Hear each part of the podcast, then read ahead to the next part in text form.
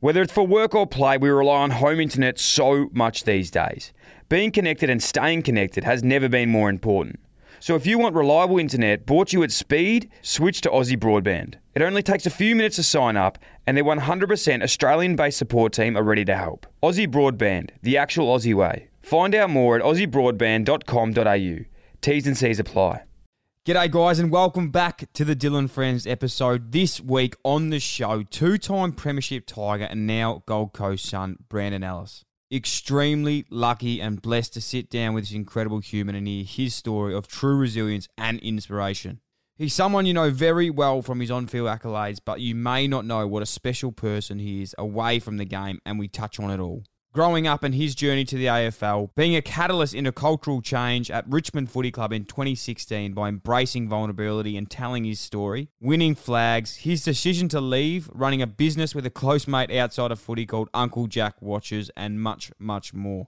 We also touch on what it's been like for him watching the Tigers have success this year, obviously going into the grand final this week. He gives his tips and a bit of insight onto what it might be like for them this weekend. This guy is just one of the most positive and genuine people I've had the pleasure of knowing in my time. I cannot tell you how excited I am to share his story with you all. Let's go. Welcome to the Dylan Friends podcast. My name is Deborah, Dylan's mum. Strap yourselves in for some light-hearted and wholesome fun. And don't forget to subscribe and leave a review. Brandon Ellis, welcome to the Dylan Friends podcast. It's an absolute honour to have you on the show, my friend. Uh, I've wanted to get you on for a long, long time. You've been a busy man, and um, let's do it. Looking forward to it, mate. Um, I was hoping for the call up 12 months ago, but um, you know, you left it this late, so the pity call up, but nah, I'm happy. Mate, I say this a lot. I, I had to use some, you know, some boys early because I knew the podcast early days. I want to sort of learn my craft, make sure the skills are learning. I don't want to get all the good stories out early. So, like yourself, mate, it's it's an incredible story, and um, we've known each other for a long time. So I wanted to be highly skilled and in my prime to get this one out, which um, I hope I do it justice, mate, because it is a great one. But firstly, um, how are you feeling, mate? Because you're fresh off a 2020 season, um, fresh off probably the silly season too up in Queensland, where you're actually allowed out of your house. How's the last month been for yourself? Um, yeah, it's it's been actually pretty good. Um, being in a hub for seven or so months um, wasn't ideal, but you know I was pretty lucky because I had to, I could um live from home and live from my own house, whereas um these Melbourne teams have come up and yeah they've had to do it a lot tougher than me. Um, so yeah, I was pretty grateful that I was able to do that. I only had to go to Wollongong for two weeks and be in a hub there. Um, but yeah, pretty lucky that um, Queensland sort of saved football and I could live from my own home. But um, yeah, it's been a it's been a good month. Um, sort of catching up on going out for dinners and catching up with the mates that I haven't been able to see for a while. So um, yeah, I'm sort of getting over it now. Just want to get back to some normality. Mate, how's it been? I suppose like you obviously a Tigers man, and you've been there most of your career. First year in um in the Gold Coast, probably the best year and one of the smartest moves, 50-50 that you could have done because you're out of the hub now. But obviously your old team's in the grand final as well, which we will touch on. But how'd you find it up in in the GC first year up there?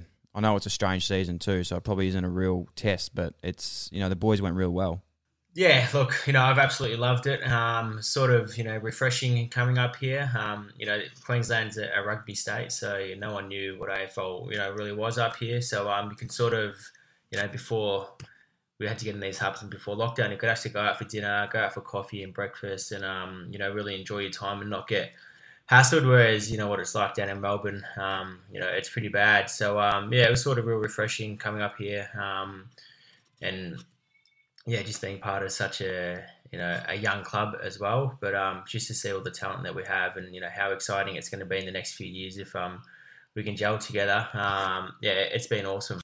Yeah, buddy oath, mate. Obviously, had Matty Rowell on early days. Who's oh, I listened to that one. That was awesome. How good is he? he's he's just the best bloke, man. I was honestly just like in that chat, just going like, "Is this bloke serious?" Like, I'm interviewing him, and he's like so much better and smarter and way more than me. Like I just didn't even know what to say. You'd think he'd been in the game for 12 years and played 200 games. Just the way he talks and just the way he is and how professional he is. What was he? Was he? Was he genuinely like that when you first met him? Like straight from you know when he first came into the Gold Coast? Mate, he's just it's something like I've never seen before. Like people ask me about him, and it's just like you got to be there to see. He's just so bloody professional, and he just absolutely loves football. So he could train all year round and not get sick of it, not get burnt out. Whereas you know most players they need that that time off to um sort of refresh and rejuvenate. But he's just I don't know. He's literally one of a kind. Um, and you should see the shape he's in now. Like he's so fit at the moment and so strong. I'm dead set scared for 2021. Like just him going around three votes, man. He was winning the he was winning the Brownlow last night in his first year. Like it's actually a joke. Um, he probably hasn't done himself any wonders though because um, teams already know how good he is. So I think next year, you know, it'd be a pretty difficult year because he'll probably get sat on um,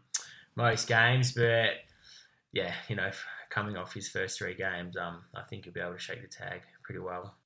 I normally like to talk about the first time we met in a, in a in an instant, and I was rattling my brain today working this out because I've probably known you for, I reckon I'm going to say like 20 years, or maybe over 20 years. When do you think? Because I feel like I've got a real early memory that you wouldn't know. Oh, When do you think your first time would, would have been to, that we caught we, we met? Um, there's been a couple of times. I reckon the one time that comes to mind was when EDFL used to play um, Yarra Junior Football League in their rep teams. I think we played you guys two years in a row, and you guys won them both against us. But I remember playing you. But then there was another time when I remember you made this grand final. Uh, you guys played. It was Toby Greene's team. Who was it? Ashburton. Yeah, Ashford. Yeah. I don't know if many people know this, but um, yeah. So I remember going down to watch you because I was pretty good mates with um you, Brocky, and or sort of Hell Hunter, and you three were playing together. And Brock's dad was the uh, the coach, and you kicked this absolute pearl of a goal from the boundary, and your celebration to the crowd was something I'll never ever forget. and that was that. I reckon that's sort of probably one of our probably one of the first like real real memories that comes to head. But um, interesting to see what uh your one is. Mate, I reckon mine is about five years earlier. Um, even more actually, because God. we, yeah, well, you went to Princes Hill Primary School, Yeah. and I went to North Fitzroy oh, Primary School. Oh, I know. So we we used to play each, each other in like round robin footy competitions, right? At Princes Park. At Princes Park. Yeah. so you grew up right near Princes Park. Yeah. The, the the first memory I had of you, and I absolutely despised you for this, was we were playing a round robin game, and I think we were undefeated in this competition, and we came up against your school, Princes Hill Primary, Yeah. and I think you kicked a goal after like the siren to like to win the carnival for your team. Oh man, I actually don't even remember that, but it sounds about right. yeah, it definitely was. no, I do remember those days. was. Hey, oh, we used to um, yeah, we used to walk up from uh, our school up to Princes Park, and uh, yeah, you guys used to rock up on your buses, and yeah, mate, it was. I actually do remember that. I think yeah, it was it was just us two, um, us two schools that played off the last maybe in year five and year six or whatnot. Um, can't really remember many other schools that were there, but no, I actually No. do remember that. Yeah, no, I, man, I remember that. I dead set remember that like it was yesterday. It was flashbacks to Brandon Olsen, the MCG that we uh, we've come to know today, mate. I want Oh. to take you a little bit further. So I suppose throughout our juniors careers, we obviously crossed over a lot. yeah. Um, always a big admirer of yours, and we actually tried to poach you at our junior team a lot as well. Which I know. reckon you were close to coming, very close to coming at one stage. Yeah, no, I yeah, I remember. Um, yeah, Brock, Brock's dad, Matt McLennan, obviously was a coach, and um, yeah, he was doing everything that he can could to uh, to get me down to, to you boys, but um, I don't know, I just couldn't do it. Um, I just couldn't leave my uncle and my cousin that um, you know, was my coach at the moment, and my cousin's you know was my best mate. And um, I, yeah, I don't know, I just couldn't do it. Uh, couldn't change leagues, and yeah, I, I do really think about that though. Um, when I was coming on this podcast, I was like, oh, that's probably one thing that he's going to bring up. Um, what excuse do I have? but there's no real excuse. I just couldn't leave the boys. Nah, mate, it's, it, it speaks volumes of yourself. You're too loyal, and we'll get into that soon. Yeah. Um, with, with your mates and, and what's it's been like for you growing up. But uh, firstly, um, under 18s was was probably the next time for you where it took footy to the next level because I want to talk about prior to Richmond. Um, you were obviously a gun football, and we, and we know that, but. Early days as well, like you probably weren't making any of those reps teams. Like you, you'd missed out on those a fair bit. Like you didn't make, you know, 15, 16s. But then your 18th year, you, you sort of exploded onto the scene and, and really, you know, took over. What what changed, do you think, for you? Was it just put, like development of yourself? Because you're always a pretty big boy and you're Yeah. quite fit, but you just sort of exploded in that last year and really just took over. Yeah, so um, I don't know. It's probably when I was like 13 or 14, you know, I probably wasn't as big as the, the other kids, um, like height wise, um, you know, or, you know, with muscle or anything. So I started hitting the gym probably as a 14, 15 year old. And I just started really like getting belief in my own body and some confidence, you know, that I could actually match it with the bigger boys. And, you know, I did miss out on the, I think, the 15s and 16s big team. Um, I was lucky enough to to play Calder Cannons, you know, my bottom age, basically. I think I came in around six or around seven and played every game that year, and we ended up going on to win the grand final. And I had a pretty pretty good final series. And then, yeah, got the uh, the Vic Metro letter to say, you know, come try out. Um, and then yeah, we played the. Then we had a few practice games. Um, you know, played pretty well on them. And then yeah, I got the uh, the nod to, to put the Vic jumper on and you know played the the five carnival games and was lucky enough to get awarded All Australian. So um, yeah, it happened you know really quick for me. Um, you know, from a kid that was you know 14 years old to probably six, seven, or seven, I didn't really probably believe in myself and believe in my ability that I could match it with you know the U boys that had been in those Vic systems for three or four years prior. Um, but yeah, and yeah, I just probably had two breakout years and um, the rest is history. Happened really quick. I think it was pick 15, was it? You went in yeah. the draft to, to Richmond. A lot of those teams around you, were obviously, like Giants picks as well. So obviously, that was when Toby and all that got taken to interstate. You were able to stay in, in, in Melbourne, obviously, where you grew up. Yeah. Talk us through that, I suppose, like rocking up to Richmond, because at that stage, like, it wouldn't have been, and it probably definitely wasn't the Richmond we know today. Like, yeah. you know, that was when Richmond were probably, as well as Carlton, like growing up, they were like probably yeah, in a pretty bad spot, like yeah. right down the bottom. What are your early memories of getting drafted? Was there any sort of distinct memories that that stick out of as you know working in the door your first day or in your first season? Um, yeah, so the draft was on a Thursday, and yeah, so I got picked up, and then Richmond were going to um, America for Arizona camp for two weeks on the Sunday. So I went in on the Saturday, you know, met a couple of leaders, um, like Cotchy, Lids, I think Dusty was there, um, and a few others. And then, anyway, I get to the airport on Sunday, um, and I love my sweets. I love my chocolate. I love my lollies there. so I get there as an 18 year old, um, buy a chocolate bar before we were about to walk on the plane. I started eating it, and Lids tapped me on the shoulder. He goes, Would Gary Ablett be bloody eating that? That was the first thing he said to me. Man, I put it in the bin and I was like, oh my God. So, all right, I know what I'm in for now. Man, Lids, I can so see Lids doing that. He's just yeah. so ruthless, especially to the young boys. Yeah, and he, like, he was someone, you know, that I, I loved watching, um, you know, the last, you know, couple of years before I got drafted he was an absolute gun and, you know, he was his whole career. But, um, yeah, for him to say that to me, I was just like, oh, there's like no stuffing around here. It's just like, all right, we're on here. I'm with the big boys. Like, I'm, you know, a little fish in a big pond now. Um, I sort of just got to earn the respect as quick as I can. And yeah, what a two weeks it was over in Arizona. From that time, um, there was a massive shift then at Richmond because this is something like, you know, we all know about this, but I've never yeah. really actually known about it because I think it was around the 2016 17 season, pre season. Yeah. Um, a part of a massive sort of turnaround. There was a reflection exercise called the Triple H sessions. Yeah. So that was hero hardship highlights. Yeah. Um, firstly, who initiated that? Like, how did it come about? Yep. And when did you realize that you would play a massive role in that as well? So, at 2016 was like was sort of the breaking point, you know, of the Richmond Footy Club. We just we'd played three elimination finals. You know, we lost them all in 13, 14, 15. Then come 2016, like we expected big things, and we just failed like miserably.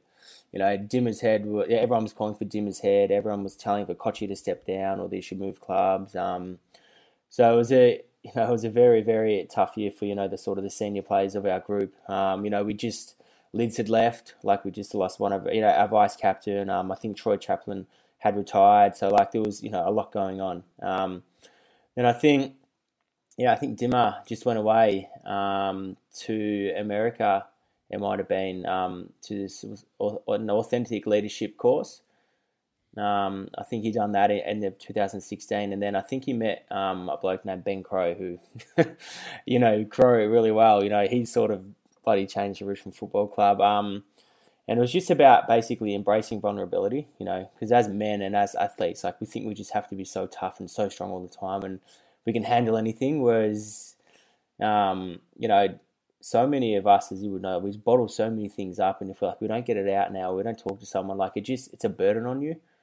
Um, And I think that's what was happening, you know, at the Tigers and with Dimma and, you know, thinking he had to control everything and with Cotchy thinking he had to be like the perfect captain and, um, you know, he couldn't not be perfect. He didn't want people to see his flaws because then they would, you know, wouldn't think of him as highly. And it was just all this, this stuff going on that was just so untrue that um, he just needed to unpack. So, um, yeah, we went away to camp and it was this exercise called the the Triple H. So like your hero, hardship, and highlight.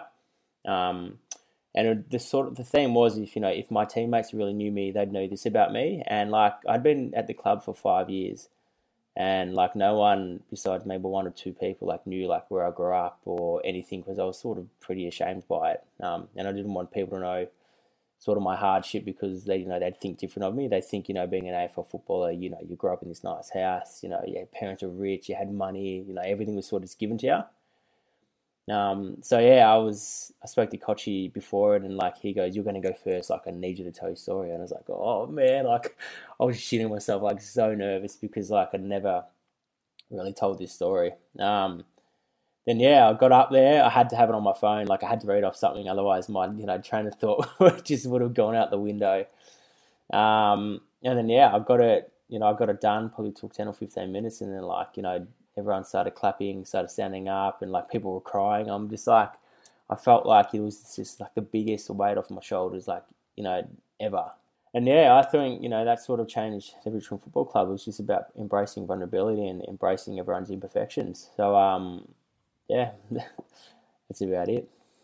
Mate, it's it's absolutely incredible, man. I'm getting like honestly just have goosebumps thinking about it because I know, I suppose for everyone that's listening to Ben Crowe's episode, they'd understand that completely, and to see Yeah. you know how that probably happened firsthand um, at a footy club, and, and obviously with your story is is the main thing. Now I.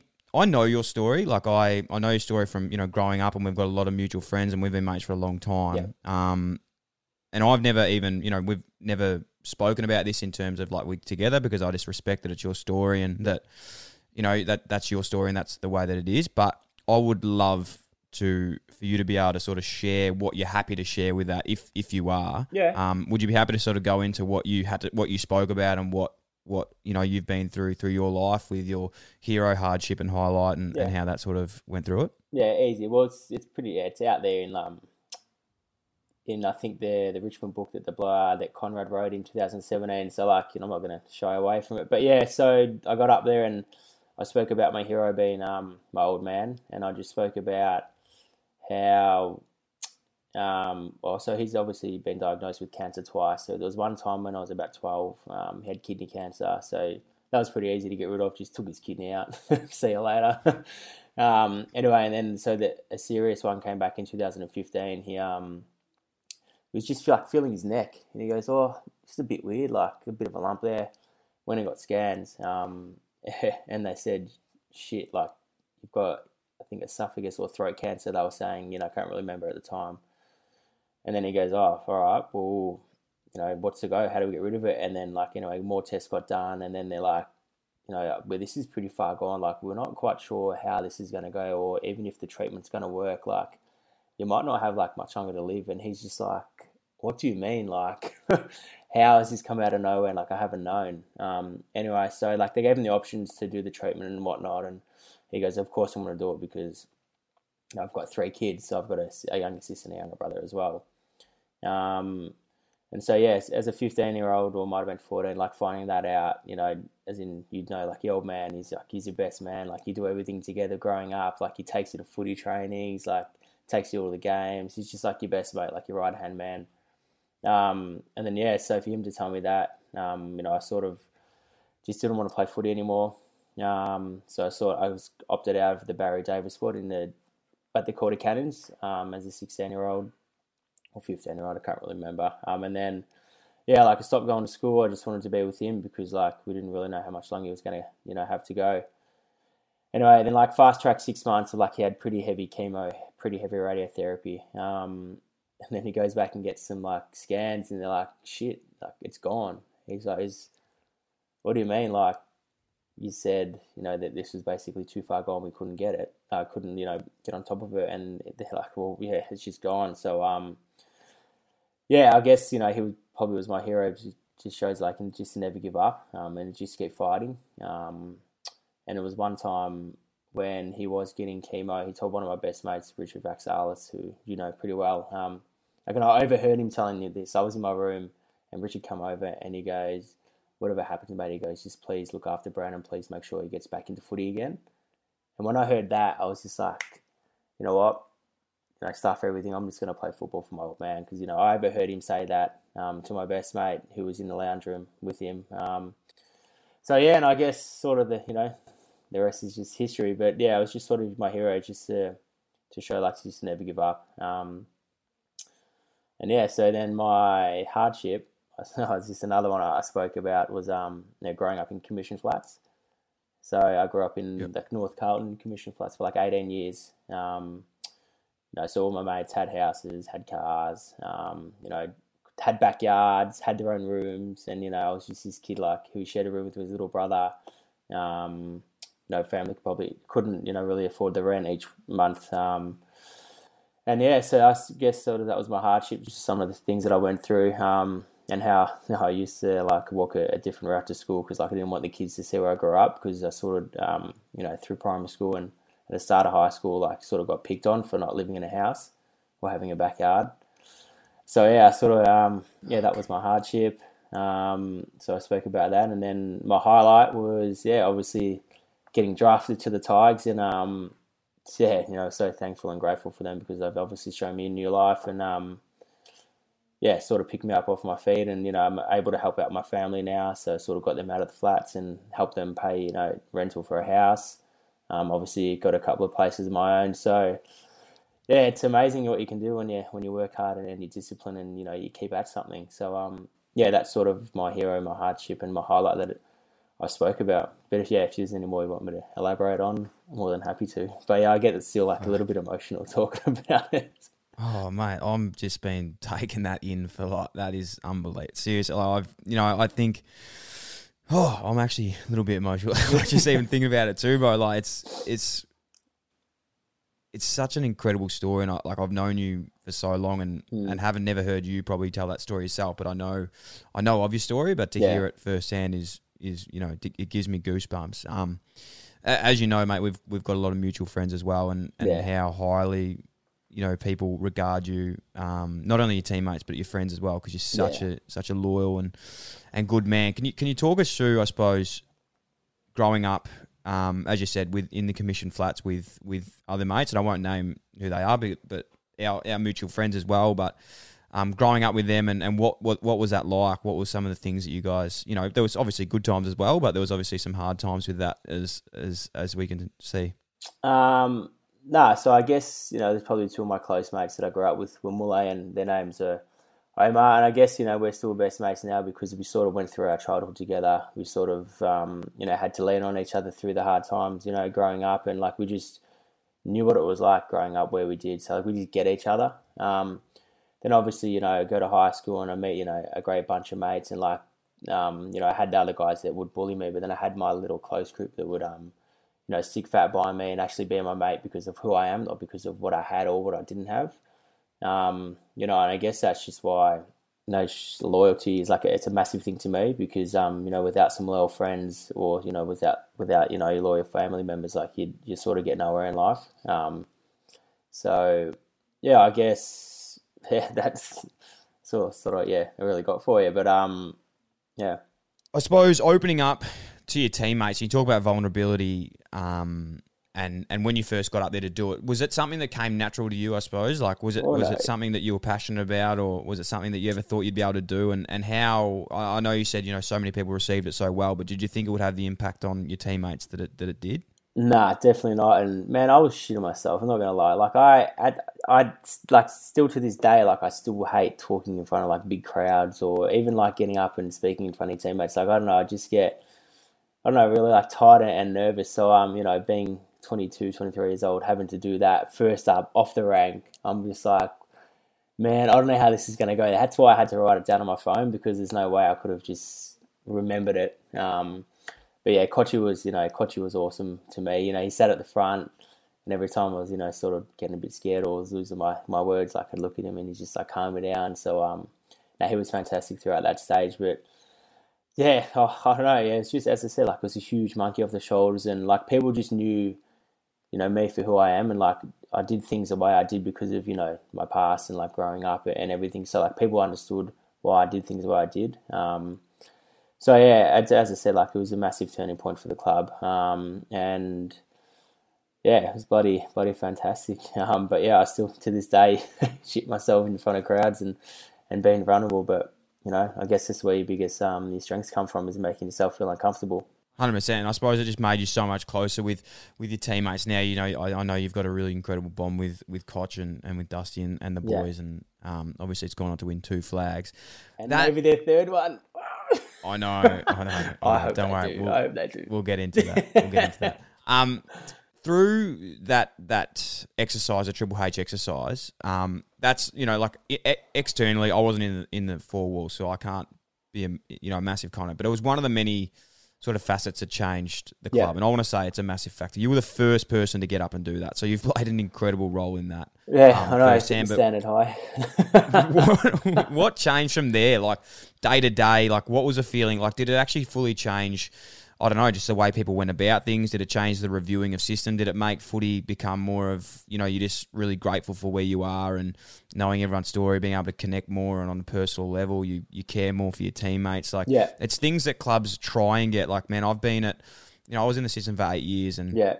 you know, like every club tries to do a, a thing, but I feel like they don't really work. Yeah. You know, it doesn't work unless everyone's in it. Like, yeah. and, and if you're, if, if the buy-in's not there, it's not there because you know, like I said, every club tries to do that. After you guys did that, I swear, nearly every single club yeah, tried to do the exact same exercise, and it, it, just didn't work. Yeah. Why do you think Richmond's was so successful? Before doing that Triple H exercise, Cotchy got up in front of the group it's for day one of preseason and just started like opening himself up and um, I guess when the captain gets up there and opens himself up and starts crying in front of the group, like I think everyone, you don't have a choice, but you have to buy in. And if you don't buy in, well, you're not going to play, and like you just get shipped off. Um, yep. So I think that was huge by by Cotchy because you know after coming off 2016 year, you know people were telling him to step down as captain, he, they should retire, and like it just you know would have been a huge mental battle for him. But for him to come back and to do that, um, just really empowered everyone. But um, I think the biggest thing, you know, come from it was we just could be ourselves. Like we didn't have to try and be someone we weren't, and trying to be someone to impress this person or try and be someone else to impress the coach. Like we could just be who we were, and people would just embrace us for who we were. And it was just like you could stop, you know, stepping on, you know, eggshells, and you could just be free. That I guess is what it was. You just be free, and like you just would show so much more care towards your teammates because like you sort of know their story now, and you know what they've been through, and it's just like some of the stories that I've heard, like my, mine's it's okay, but some of the other stories, man, it's just like mind blowing. Um, which I won't, I'm like I'm not allowed to, you know, talk about yeah, yeah, or course, not allowed to repeat. But um, yeah. yeah, and you know, the I think the third thing that come from it, um, at the end of that camp was Dimma just he goes, you know what, guys, we're going to simplify this game so much. He goes, remember when you guys used to play junior footy and how fun it was, like how fun it was to train and how fun it was to, to just play, just to play footy, not think. He goes, that's it, that's the philosophy we're going to bring in this year. And obviously we had, you know, rules on offense, defense, and contest, but it was just sort of just play, just play, just play football. And I don't know, you could see everyone in 7M was just sort of having fun. Um, and yeah, you could just see there was like just so much freedom with our game plan. And yeah, look at it. Look at the Tigers' game plan now. Like it's held them in good stead for the last four years. But um, yeah, it's pretty incredible. You know, I think 2016 had to happen for 2017 and you know the last three years for it to be the way it is. I don't think if 2016 didn't happen, I don't think the Tigers would be in the position that they're in now.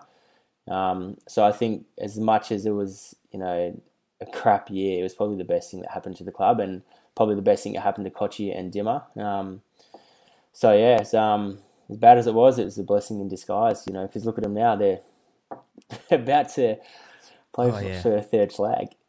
No, they're fine, man. Just on that as well, like I reckon, even just relating that back to to not even footy, but just into like things that I've even you know been through. Everyone goes through, like you yeah. know yourself, and not not to the extremities, but you're gonna have good times, you're gonna have bad times. I've yeah. like sometimes now, like through this whole COVID thing, and like even just with a bad week, for example, where you like down and and shit goes wrong, like all of a sudden, I have this feeling now, like as soon as I'm having like a shit time, like I get excited because I know like from a shit time, like good things are coming from that. and Exactly like that's like a way to get through it. I think like you know you've you've obviously been through that you know ups and downs and, and at a more extreme level and Yeah. and things come, but like you must look at like challenging times now with yourself and know that you just go well from them and, and you can bounce back because you're so resilient. Yeah, exactly. And you know, it's it's about what you can control and what you can't control. If anyone's listened to obviously Crowe's podcast, like as soon as you start focusing on the things that you can't control, that's when you start to sort getting getting yourself into a rut.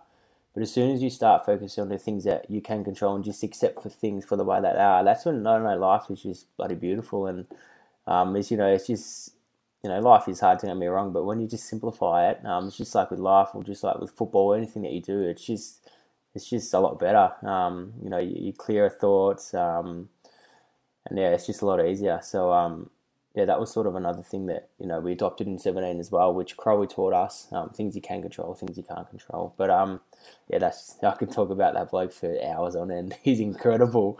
He is he's he's the goat and like You're so lucky to get him on your podcast, man. I, have know how no idea how I got him on Don't the know show. like. I, have no idea how I got him. I think I got him just in a really like sweet spot where he was sort of keen to do it. But if I asked him a week later, I reckon he would have been way too He's big for it. The busiest man in the world. The busiest man, but he, he had he had so much time, and like we would have sat down for like two and a half hours and just chatted about all these things. And I listened to it all. I loved it. yeah, Oh, I loved it. I suppose with Ben Crowe, how much stuff did you guys do with him? And then I know, I suppose, a more broader question in terms of your Yeah. footy and, and with Richmond, like how much focus was there on mindfulness? Because I know there's a superstar down there, Emma, Emma Crow, Murray. uh, Emma Emma Murray, Yeah, sorry, she's a who's who's doing a lot of work down there as well. Like what what sort of stuff did you learn from that, and what have you taken? Um, into your life and, and up to Gold Coast, and I suppose the the beauty of mindfulness in footy that I've loved is like is all these lessons they teach you about like elite sport. Like life is like an elite sport. Like so you can just like correlate it back into it. I guess Crowe did a lot of work with Dimma and I think Cotchy and the leaders. So um, I had a we had a bit to, to do with certain individuals, but he was sort of more for for um to say yeah, as I said, Cotchy and Dimma and that. But yeah, Emma was sort of like you know our our lady that would you know teach us mindfulness, and she came. I think she sort of started a couple of days a week in 2016. Um, didn't really buy into it. I was just like mindfulness, you know, what's this crap? Yeah. and then I don't know, we sort of all just bought into it, you know, as a as a club um, and as a group in 2017, and yeah, she yeah she's another huge reason as to why you know the club's been so successful, and as a reason to um to why so many individuals have improved their game um, and taken it to a new level. So um you know I still chat to Emma, you know, most weeks now, you know, being on the coast. Um, but yeah, she does a fantastic job, you know, with the Tigers boys. Um, yeah, I think, yeah, she works there maybe three or four days a week. But um, yeah, she she's just huge on um, basically things things you can control and things you can't control. Um, and she has this um, yeah, it's a little formula that she uses. It's A times B equals performance. So A is your attributes and the things that you can control, and B is all the it stands for bullshit. So it's all the stuff that it's the external factors is what this person doing, what this person saying about that person. Um, can't control whether it's going to be windy, can't control whether it's going to rain, but what you can all you know, you, it's okay to accept all of that. Make sure you accept it, but what you can always go back to is you know your attributes, so what your strengths are as a as an individual, and um, you know, should we just we just work so hard on um, you know there's probably two or three main things you know your strengths to, to make yourself a good footballer. You just delve so deep into that and you just get just basically imprinted on your brain. So when you know shit does start happening on the field or things aren't going your way you know you can accept okay you're in a bit of a hurricane at the moment but you can always come back to your attributes and what your strengths are go back to your anchor and then you know you can just sort of start you know from fresh air. Whereas i remember my first few years, like if I was having a bad game or wasn't getting much of the ball, I, I could be checked out at half time. But like we just, I know all the Tigers boys know, and like from experience, we just you, they just never check out. Like they're just never done. Like they just know how to get back to their strengths. You know, they might have three bad quarters, but then the last quarter could be you know your moment or your quarter, and you could turn it around. So yeah, she's been huge in in that aspect, and you know for the footy club, and yeah, like as I said, like she's she's you can you can bring that to you know with life as you said um, you know because life is so hectic and, and so busy um, you just got to always control what you can control. You know, accept that things you know are out there that are going to piss you off or, or whatnot, but um, always go back to you know within yourself and what you, you know you can control.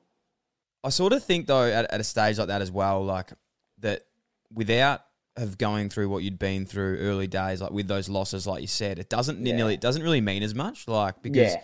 You, you go through all that hardship and and you know like you bottom out, you're literally like embarrassed and you bottom out, then you meet someone like that and they pick you back up, like you said. Oh. Sometimes going through the hardest times and all those pressure moments, it brings out the gold. Like pressure creates diamonds. Without without having a shit time and bottoming out, you don't really learn too much about yourself, and you probably don't actually soul. You don't really sort, Yeah. sort of have to search. Oh, 100%. Yeah, couldn't agree more. And as I said, like without that 2016 year, it'd be a different story. Who knows whether, you know, Tigers would be playing off in the third grand final in four years or whether I have two flags or, you know, whether I'd be up here. Like you just you just don't know. So um I guess, you know, I'm a huge believer in everything happens for a reason and um I'm glad 16 happened. I think ev- I think every Richmond supporter is as well. Thousands of Aussies trust Aussie Broadband to keep them connected to the world, even when they're on the go. Because as well as reliable home internet, Aussie Broadband also offers flexible mobile plans with super generous data allowances and no lock-in contracts. Their 100% Australian-based support team are ready to help you make the switch. It only takes a few minutes. Aussie Broadband, the actual Aussie way. Search Aussie Broadband mobile to find out more. T's and C's apply. Mate, talk me through a couple of your um, old teammates, um, and we'll get into your current ones later. But who's who's some of your favourite teammates and why? Like, obviously, um, there's some real superstars there, but I think there might even be some other ones that, that don't get the notoriety that they deserve. Um, favourite teammates. Well, obviously, you know, I love Cotch. He sort of took me under his wing as soon as I got to the club. Um, he taught me sort of how to sort of be disciplined and um, and how to be a professional athlete. Sort of just fast track that. Um, you know, I love Nathan Broad, but we're we were housemates for like three years, so um, we get along, you know, really well. Um, obviously, I'm pretty close with, with Dusty. Um, took us a, a couple of years to say hi to each other because he was probably thinking, "Who's who the hell is this bloody 18 year old coming in the system, winning the time trials?" um, and then you know, I love I love Josh Caddy as well. Um, get along with Cads really well.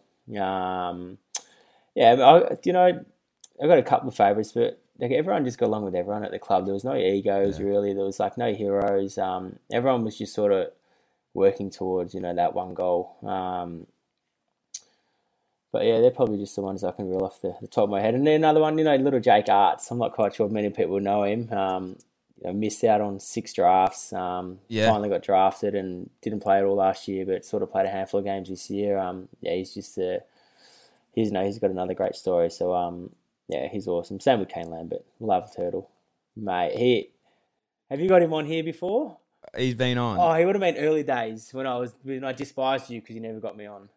early the start. Yeah, definitely. Yeah, you you were still flat, but he, you know, a bit like yourself, mate. He has he's just got an incredible mindset and Oh. just such a positive um, guy. Like I spoke to him actually today, just because I I like to give him a call um, before the grand final, so he still remembers me after he's won his third. but And the normie. he's just genuinely like I couldn't be happier for a bloke um, Yeah. to come through and, and obviously his story's been told but missing out on six six or seven drafts or something still just putting in the work and comes in now he's an all Australian could be a three time premiership player Mate, um, I want to say I'm surprised but like I'm actually just not because the bloke's just an absolute superstar Yeah, like when I got drafted, like I'd hear about this Kane Lambert and it was Adam Mark and it was like them two were the two that would always miss out and it's like, who the hell are these guys? And then like they get drafted together and obviously, you know, it worked out for, for Kane, but I'm just like, no wonder why um, you know, Dennis's Pagan was calling for Lambo to get drafted for however many years because he's an absolute gun and like he obviously seen what everyone can see in him now. Um, but no, I'm so so bloody happy for him, and you know it makes it even better because he's just such a ripping bloke. Oh he's the best uh, bloke in the world man best yeah. bloke in the world I asked him about footy today and the like you know the chance to win like his third flag and he goes oh man like you know the only thing that's better than that is that Richmond's turned me into a better person I was just like man Yeah. sh- sh- Shut up! Like, just be happy with the three flags, you know. Like, just- I know, he's so such a good dude, he? man. He's just too nice. I'm like, just be arrogant for a little bit, man. He's It's like okay. sort of the most perfect human I reckon I've ever come across.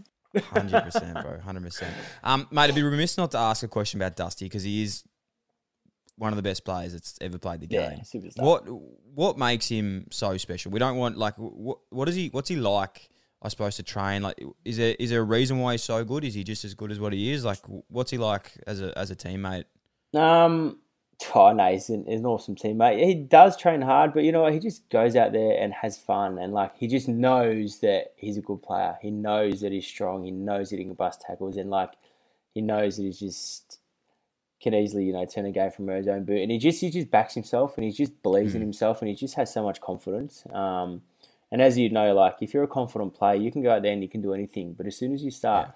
going into your shell, um, and you can sort of go the other way. But um, you know, credit to him, he does work hard. Um, he does work hard with Emma, and he does work pretty closely with Ben Crowe. So like, it's not a fluke that he dominates most weeks. You know, he does put in the work. Um, he doesn't just rock up on game day and say, "I'm going to have 30 and kick three. Um, you know, it all happens during the week. You know, everything that you do during the week. You know, game day is just sort of like the final product. Um, you just go out there and just show off. But you know, it all happens during the week, and yeah, he does the work. Um, maybe not in his early days, but like I, I know from you know being pretty close with him the last four or five years. Um, yeah, like he deserves everything that comes his way, and man, it could be a third, three-time normie. How good would that be? That'd be unbelievable, bro. I, I, seriously wouldn't put it past him. I feel like you know I don't, I don't, I've never seen Dusty train and, and and wouldn't know what he does, but like I feel like most of his work, man, like it's just in his mind, like you said, like he just believes in himself. Yeah. He he loves like you know from all reports doing stuff with you know I've chatted to Hugh Van Cuylenburg. He said yeah. that he, he, does work with him. He does work with Ben Crowe. Does work with Emma Murray. Gratitude. Like he's constantly just like you know getting all that stuff through his head. Gratitude, self belief. You know, control the outcomes. It just shows how much you know the game is really played above, um, above the head. So above the shoulders. Sorry. yeah, above the shoulders, above the head, above the shoulders. Sorry, mate. You've dropped it a few times to, um, throughout the podcast, so we can't not touch on it. But yeah. two-time premiership player, it's quite nice. It's it's very nice. Oh. What what is, by the way, I've always wondered this. Like, yeah. what do you do with your premiership medals? Like, where are they? Do you have them? Well, yeah, I definitely brought them up to um the Goldie. They're hiding somewhere in my house. I'm not going to tell you where. no, don't tell me where. Oh, I, yeah, I just. I've got them with both my um my premiership jumps as well. Um, yeah, I just bring them up, hide them, and I don't know, every now and then like, I'll get him out and I'll just like look at him and smile and just be like, like how the hell, like why me? Like how did I yeah. get the chance to to do this? Like no, like no shit. Like yeah, yeah as it as it like when you're growing up, you know, you watch all these grand finals on TV and you just wish you could be there one day. Then you envy the teams that win it, and then it's just like it happens to you and you're like, what the hell? And then it happens again, and it's like, man, you know, I think it'll it'll sink in and I'll appreciate it a lot more when I finish footy and I can actually look back and reflect. Yeah. Because as you know, man, season's done, party for two weeks, you go away on a holiday, then you come back and pre-season's around. It's just like you don't really get to sort of sit back and really enjoy it. Mate, grand final day. Look, you played in two flags, as you said. What, what's it like going into a grand final? I, I, honestly get nervous thinking about it. Like I was obviously there for the Giants um, yeah. in, in 2019 in the stands, which didn't go too well for them. Went very well for yourself, but how big, like how big of an occasion is that? Like because yeah. especially for Richmond, like one of the biggest teams with the most supporters um, in the heart of Melbourne, like home ground, the MCG. Like how big was that first one? I suppose against the Crows and the build up and and and what's it like? I know how big it is, but like how does it actually feel to be doing it? Because I actually just get nervous thinking about it. Yeah. So I guess to be honest, grand final day is it's a blur. Like yeah, the week you know for both of them, they're sort of pretty similar. Um, Jim was awesome. Um, after both prelims, he goes, look, I'm not to lie, it's not a normal week, grand final week. He goes, it's, it's to be a hectic week. He goes, I want you guys to embrace it. Embrace every interview you do. Embrace everyone that messages in you. Embrace, you know, everyone that wants to, to call you. He goes, just do it because you never know what's to happen again. Um, and that messaging 7am was the exact same in 2019. Um, but yeah, man, the whole week after Monday or Tuesday, um, I, I started getting nervous. Like my, I struggled to sleep most nights because I was just playing it in my head. I'm like, man, I just, I just don't want to lose. Like we've come this far. Like the fear of failing, um, you know, sort of really sat in my gut. Um, so yeah, I guess that whole week is just it's just full of nerves. Um, then you got obviously the grand final parade, which is bloody awesome. Um, you know, going down through the city with two hundred thousand people just screaming at you. Um, and because we played interstate teams both years, like our supporter base was huge. Um, but I couldn't even imagine what it was going to be like if, just say, the Giants had lost to the Pies and it was a Oh, the Collingwood that would have been ridiculous. I kind of, yeah, I wouldn't have been able to sleep all week. It would have been hectic. One thing I love about grand finals, and I suppose obviously one coming up very shortly, is there's always like moments in games that swing momentum, and I suppose like everyone's got like a different moment. Um, there's things that stick out more than others. Is there anything that you remember really, you know, clearly from those games? And it might not have even been something that got picked up post game or in the meeting or anything, but was there any sort of moments for you that really stick out that you, you just remember so clearly? Um, I think in 17, when Basher um, kicked that goal on his left, um, I don't know, sort of just got everyone up and about and sort of swing the momentum because I think Adelaide had three goals up and they just missed one, and then Basher, Basher sort of, you know, got that goal back that we really needed. And I don't know, it was just sort of um, an avalanche from then on. But I remember one vividly against the Giants, um, Cotchy's tackle on Big Mummy. I don't know if you remember that in the first quarter. Um, I think the Giants had kicked the first goal, sort of got their tails up a bit. Um, like we were going well, we just couldn't score. Um, and I think we turned the ball over. Mummy got it, and then Cotchy just absolutely crunched him in the middle of the ground, and then got into him. And I remember just being on the wing, like, man, how good is this? Like, like I'm, I'm like pumped now, like I'm ready to go. Um, so yeah, that's probably one moment um, in both grand finals that I remember very vividly. But I think the Cotchy tackle it turned it. Um, yeah, it was pretty awesome. what about post post game? I suppose after festivities, do you ever go back and, and review that as a team, like with the coaches, and go through things? Like, do you ever not review Yeah. it like defensively or anything, but you just watch it and like celebrate the good parts or off ball things that you wouldn't have seen game day? Um, oh, so not so much after the game. The next day, when we you know, we had to go to the club um, to like meet all the was sort of family day there at Punt Road. Um, the game was played on the inside at in the club, like all on the TV. So if we wanted to watch it, we could, but boys were too busy getting blind before they went on stage to watch it anyway. but nah, we nah. To be honest, we haven't really reflected. Um, we haven't sat down as a team and watched it together. Um, I'm sure every individual sat down and watched it by themselves or with a few other boys. But um, no, it was never really reviewed. It was sort of once preseason came around, like we're like, how good was that? But like, push it aside Punch now. on. Yeah. Let's go. Like we want another one. You know, you always say you'd be you'd be happy with one. Like you retire happy man with one. But when you win one, you want two. You want another? Then you Yeah. want another. You can never be satisfied. It's just I don't know. It's just like with everything in life. Oh. yeah, yeah, no, it- I can definitely, yeah, definitely understand. What about post grand finals? Um, something I'm always quite keen on because I was, you know, I was at the Giants on the other end. Post grand final wasn't Yeah. as fun as probably what you guys were doing. No. Um, you know, it was those those after parties and, and Richmond's club, I suppose, is has got a lot of you know sponsors and, and whatnot. What were some of the cool things that you got to do um, with the club? Like, was there anything post season? Obviously, the family day straight after. Was there a footy trip? Was there any sort of big lunches and stuff put on? Um. So yeah, both yeah both years are pretty similar. So like after the game, we went to uh, I think it was a Pullman, which was across the road for like a function, just with like our family and our friends. Um, I think all the corporates and a few supporters, and then we had an after party in the city. It was above CQ. I think it was called Daha or something, and they um. Yeah, good old Jakey King organised it for us. Uh, he knew the owner. so, yeah, that was all put on for us from like 12 o'clock to 5. And then obviously you got to go home and you got to look half fresh for the next day because you got um family day. So have family day all day, and then like that night, I think um Grigor organised something at the Osborne for us. Um, so that was all like sort of paid for as well. And then you have a Mad Monday, and then you have Best and Fairest the next night. So like it's, it's a hectic week. Like there's no nights off. Yeah, Um, and I think I think you know what I think Wednesday.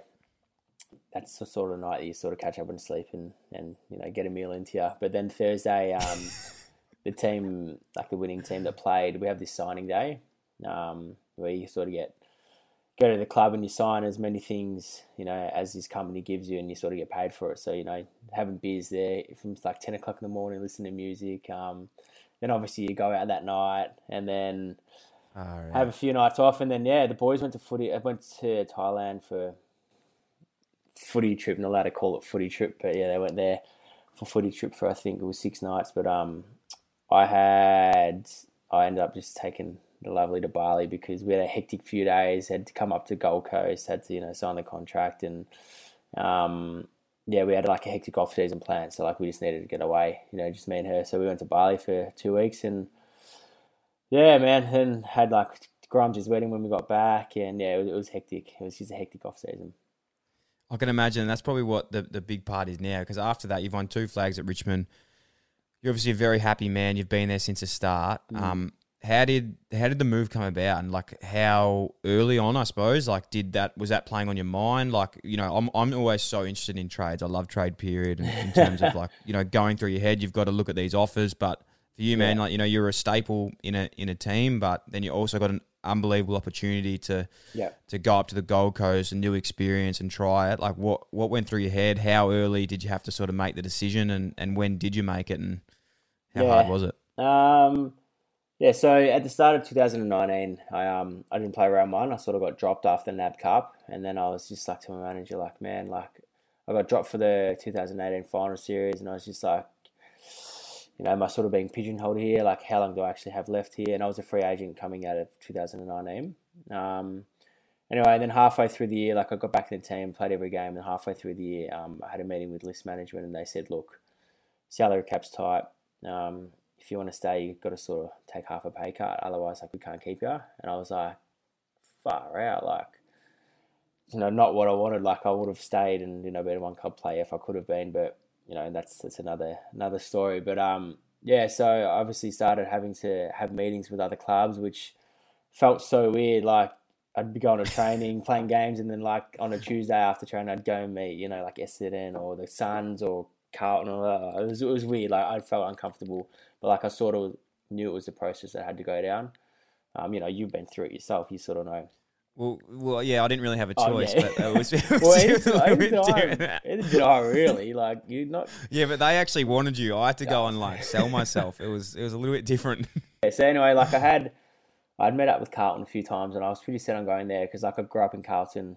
Um, you know, I'd, I'd gone to Optus Oval that many times, and like Carlton was just sort of like next door, you know, neighbour to where, you know, I, I was living and grew up. So I was like, yep, set on going there. And I don't know. Then it sort of just fizzled out a bit. Um, that, and then yeah, I was like, hmm, well, I know the Suns are, are really keen. Um, they'd showed interest, you know, probably from halfway through that year, same as Carlton, and then yeah, they just put an offer, a nice juicy offer there, which you know I couldn't really say no to because I didn't really have much else, you know, going on outside of you know the Suns. I had a few other like clubs or half keen, but the biggest thing was, you know, as much as I wanted to make the move, was like trying to convince my partner Sarah to to make the move, to make her, you know, basically drop everything, drop her career, drop her life, and move up just to pursue my career.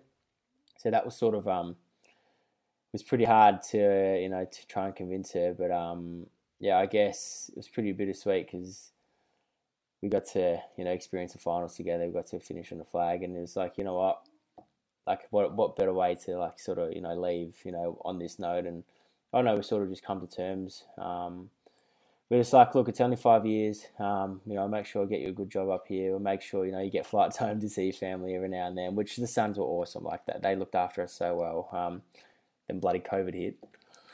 Yeah, Oh, so yeah, that's another story. But um, yeah, so that that was sort of um, yeah. So the second half of that nineteen was was hectic for me. Like my mind was just everywhere. Um, you know, trying to play good footy, trying to stay in the team. Then a final series comes around, and yeah, then like having to make a decision because after grand final week was trade week. I'm just like, oh my god. But um, that's where you Oh, know yeah. The mind training that I had done sort of came in and helped me heaps. And obviously speaking to Emma Murray most days and like her helping me through it was was awesome. So um, yeah, it was a hectic time of year, but yeah, wouldn't change it. You know, loved it up here so far. mate, that's unbelievable. Um, that you know you had to make that decision at a time when you're playing in a grand final too, and and Oh, I still you like have to deal with with all that shit. Yeah, I know, and like I'd sort of kind of made up my mind a couple of weeks prior to the granny, um, just so I could be at peace with it, um, and sort of let it sink in. But um, then, all, then grand final week, all these journos like started leaking it out, saying Ellis is, is playing his last game for Richmond, blah blah blah, and I'm just like, this is not what I need. Grand final Yeah. week, like, oh my god, What happened ended up happening with like did you did you um obviously like you know the boys understand I feel like it's the game's got to that stage now Yeah. everyone knows you got to do what's best for you but how did you tell your, the, your teammates and the guys that you're close with did you tell them? Like you probably waited for after the season, obviously, or Nah, so I don't know. I was pretty like open and honest with him because like there was so much like speculation going around, all these articles coming out, and like I just told the leaders and I told a couple of the other senior boys and my close mates, like, look, this is the situation I've been put in, and this is what I've decided on. So like, if people you know ask, can you just please just like tell them this and just like shut it down because I don't want it to like to you know, stop us from going all the way again because it can be a big distraction at times. As, Yeah. yeah, as you know, like That's- being at the that's Giants. the incredible, few man. It's so cool that like you, you know, you had had those conversations and they still just said, mate, no, we just keep punching on and play. Like they support some teams can be so so, well. immature like that and just be like, nah, well, he's you know, if he's going to leave. Um, Yeah. You know, despite whether it's his choice or not, like we're not going to want that. But you still played in a grand final, and them knowing the things were happening, like Yeah, that I just know. seems like such a mature outfit. Yeah, and I guess that's just why they've been so successful as well. Like they just don't hold grudges, and if you want to do what you want to do to help yourself, like just do it. Like we've been sat in the game for such a short period of time. Um, yeah, you can sort of be shitty or or whatnot, but sometimes, as you said, like people don't have a choice. So just just be there for them, be happy for them, and like you know, wish them success in like, the new club that they go to. And I guess that's why Tigers were, were so awesome. Like I could be so open and honest with most of the playing group. Um, you know, come before just before finals time, and yeah, it made it a lot easier. Whereas you know, if I had my teammates potting me or saying this, I'm a bad person, saying that, I'd be like, oh, yeah, I don't know how I would have went. Oh mate, no, well, it's, it speaks volumes of yourself, mate. Your own character. You'll be welcome back there with open arms. Um, when when you finished when you finish footy. But one thing you can't tell me um, with the move to Gold Coast is there's no way you can say that you thought the Gold Coast were going to be as good as what they were this year when Oh. you when you decided to come up here, man. Like it was No. Unbelievable. Like you've walked in, no, not walked in this team, but you've come in there as a senior player yeah, and you know you you've come up there bringing all the experience of, of two finals, playing with like all these incredible players. You've come up there to teach all these guys, but like it just seemed like it's you know the transition's been seamless. I knew how bad the year was last year because um, you know I'd spoken to a few of the boys. Like I'd know Alex Sexton for a while um, before Yeah. like I'd gone there, so I'd spoken to him. But yeah, like their second half of 2019 was horrendous. I think they lost most games for more than 100 points, and like I sort of knew what I was walking into. And what what they have the talent, like don't get me wrong, but they just didn't have any confidence. Like their belief was Yeah. just shot because as it would be after losing all those games. Like blokes just I guess just forgot to play footy and to play for each other. I guess once you start losing plenty of games in a row, you start going to self preservation mode. Like, how can I play well to keep my spot in the team so I can play next week? You know, so I can get paid whether you're on matches or, or whatnot. Like that, that just goes through your head. Like it went through my head as a young kid, and like Hundred percent. people got to like remember these guys are so young. So no, I guess I just yeah, I just tried to bring some belief and, and some confidence back into the boys and just to to sort of help them realize what their strengths are and just to play to their strengths. Um, and it was sort of refreshing. Like, yeah, we only won five games this year, but we lost I think four or five games by under a goal, and we were in probably four or five more. So like, there was no real blowouts besides probably our round one and our last game of the year. Um, so yeah, it was awesome, but yeah, like I'm so used to winning, so like I want to win more now. Like I want to start winning more games next year. Oh mate, I'm sure you will. Um, I've had a, a massive. I actually bought a.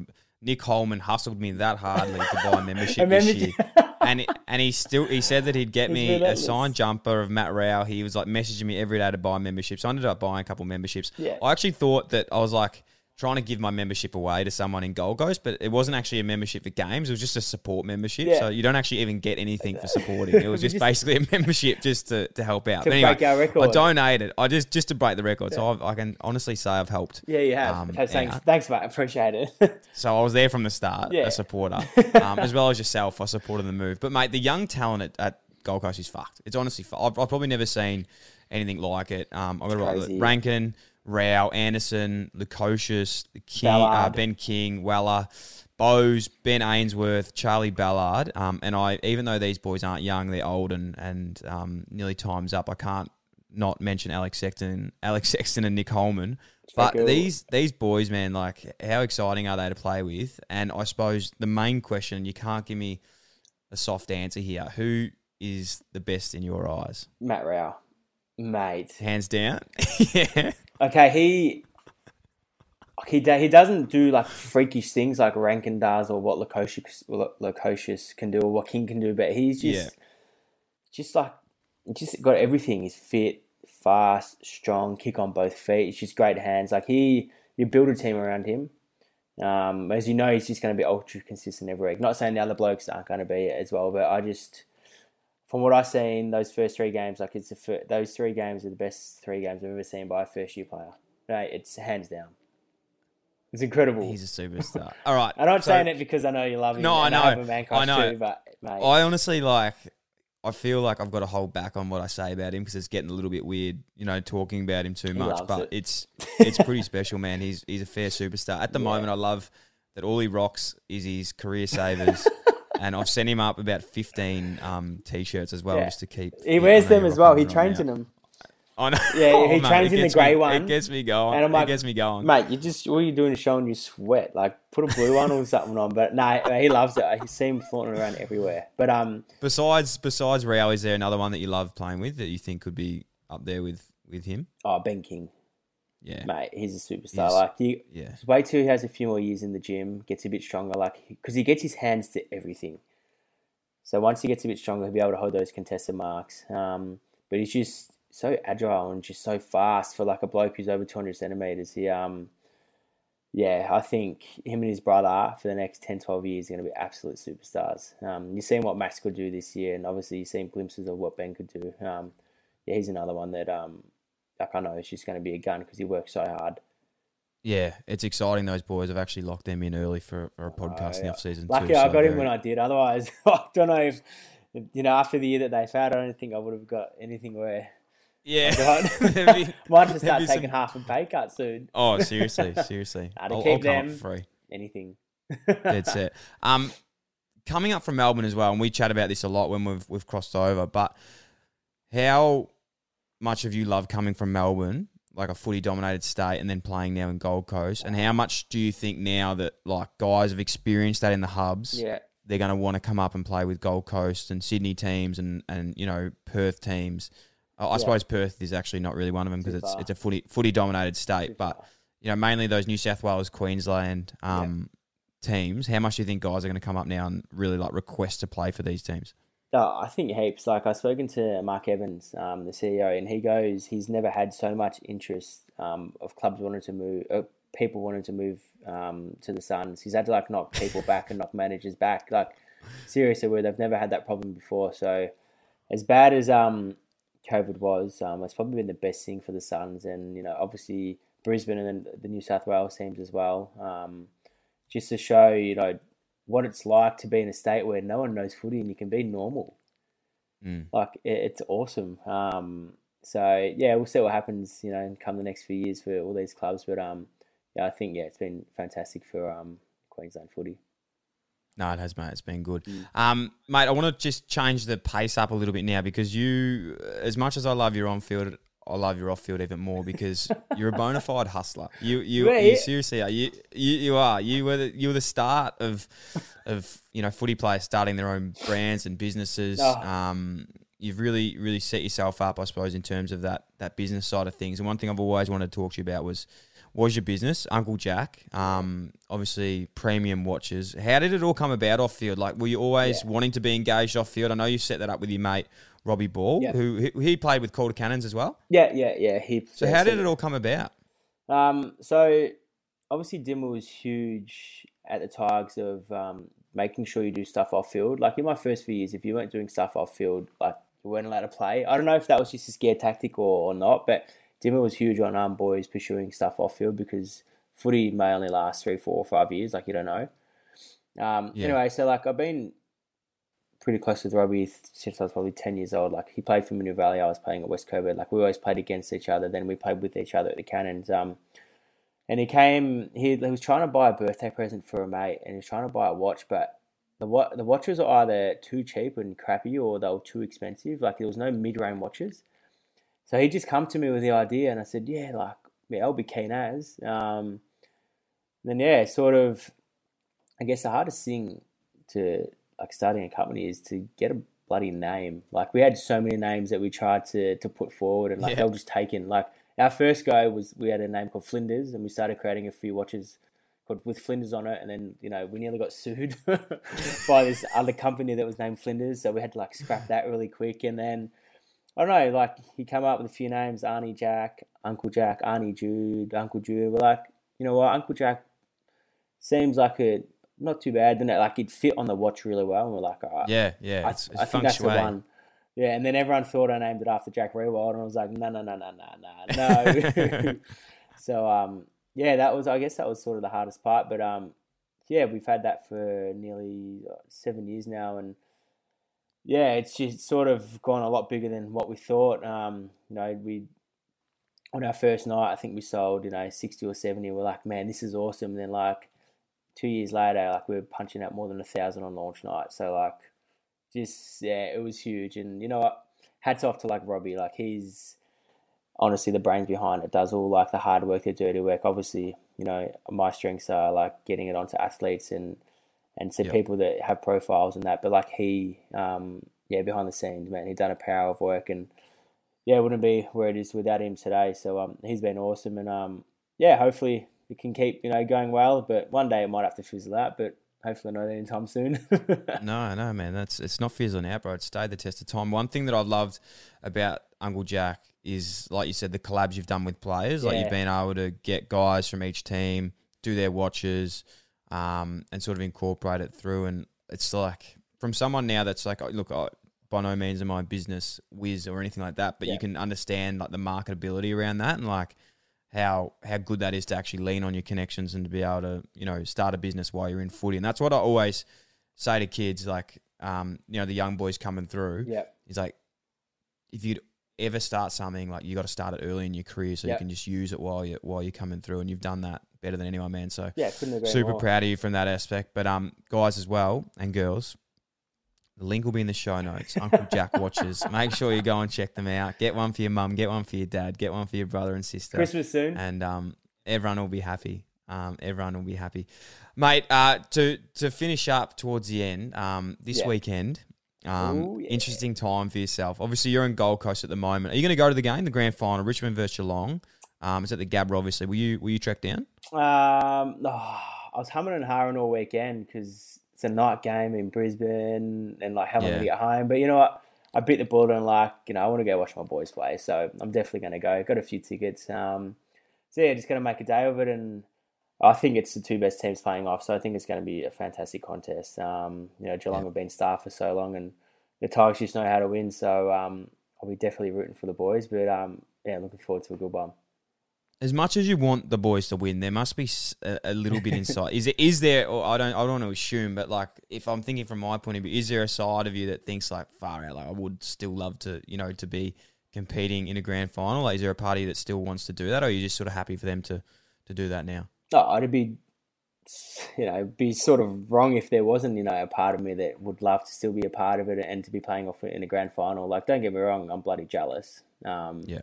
As I said, like, it'd be wrong if I wasn't, but like, I'm just, I'm super happy for them because, like, I know how hard they've worked and how much it means to them. And, like, I've just got to keep remembering and reminding myself why, you know, I left and, you know, the journey that I'm on now, like, that's all in the past. Um, Yeah.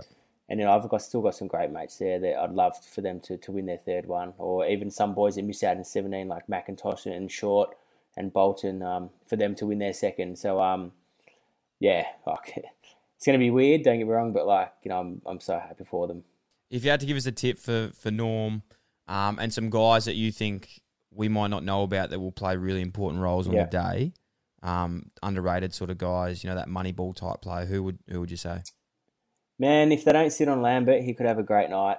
He's he's an absolute star. he loves big games. He does, and oh, you can't honestly you can't go past Dusty. Like I Gu- Guthrie will probably go to him and tag him, but when he sits forward, like he's untaggable. Um, so he could easily kick four or five. But even maybe Shai Bolton or Dion Prestia. Man, oh, he Shai Bolton. I like. Mm.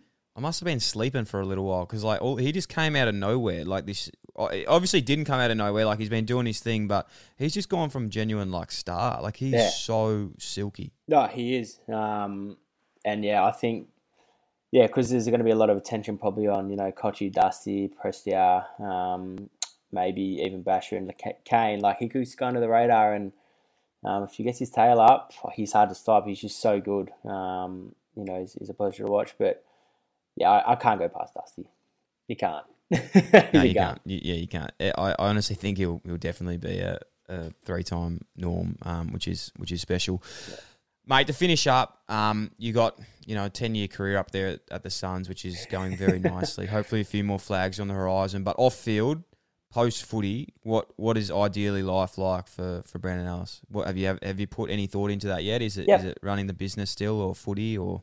Um, yeah, definitely have to start putting thought into it now that I'm at the back end of my career. Um, I'm in like I love I love the gym. Like I'm into my fitness. Like, um, yeah, I just I love going to the gym. It makes me just happy. Makes me feel good. So I love to get into a gym. You know, post footy or open up my own one. You know, in the next couple of years. Um, we'll see how that goes. But um, definitely in the fitness industry, that's what I'd I'd love to stay in. You know, I can't sit still. Like sitting still for this last hour and a bit is it's getting a bit twitchy. Like I need to, I need to do something hands on.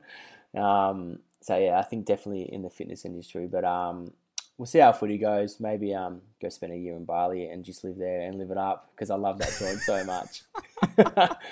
you are the king of Bali, oh, Brandon Ellis mate. Thank you so much for your time, bro. Genuinely, um, it's it's been mind blowing. It's been incredible. Um, I'm so grateful for you to come on and share your story. You're, you're one of the best dudes I've honestly had the pleasure of of knowing. Um, and yeah, just to sit down and, and, and hear your story firsthand this time, I, I honestly couldn't be happier. Um, so many good things coming your way, my friend, with that mindset and and um, yeah, real blessed to sit down, bro. So I can't thank you enough for your time. Uh, thanks, man. It's been a pleasure. It's probably been 53 weeks too late, but no, thanks for having me on. Thanks for listening to the Dylan Friends podcast. If you liked it, it'd be a massive help if you could subscribe, rate, and leave a review. I'll even give you a kiss. The show is produced by Dylan Buckley and Sam Bonza. Damon Jackman from Creative Edge Films is responsible for audio and visual editing. Samuel Kenny Creative looks after graphics and animation, and the podcast is recorded at the Dylan Friends studio, which sounds fancy, but really, a friend had a spare room at his office and I took it over. If you'd like to get in contact to suggest a guest or advertise with the Dylan Friends podcast, you can email us at inquiries at dylanfriends.com, which will also be in the show notes. Thanks so much for tuning in.